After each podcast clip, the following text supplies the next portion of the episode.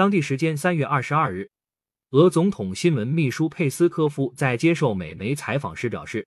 根据俄罗斯的国家安全概念，若俄罗斯面临生存威胁时，俄方或使用核武器。据美国有线电视新闻网三月二十二日报道，当被问及俄罗斯能否完全排除在俄乌冲突中使用核武器的可能性时，佩斯科夫表示，俄罗斯有一个关于国家安全的概念，根据这个概念，俄罗斯可以在面临生存威胁时使用核武器。佩斯科夫同时表示，俄罗斯对乌克兰发起的特别军事行动正在按计划进行，这是一次有严肃目标的严肃行动，没人认为行动会在几天内完成。佩斯科夫指出，俄方的目的是为了解除乌克兰的军事能力，确保乌克兰是一个中立国家。因此，俄方只攻击乌克兰的军事设施，而不攻击民用设施。俄罗斯卫星通讯社刊文指出，佩斯科夫表示，俄方对那些希望乌克兰加入北约，在无境内部署美国导弹、不遵守有关乌东部停火协议及明斯克协议的乌克兰人感到不满，而不是对乌民众不满。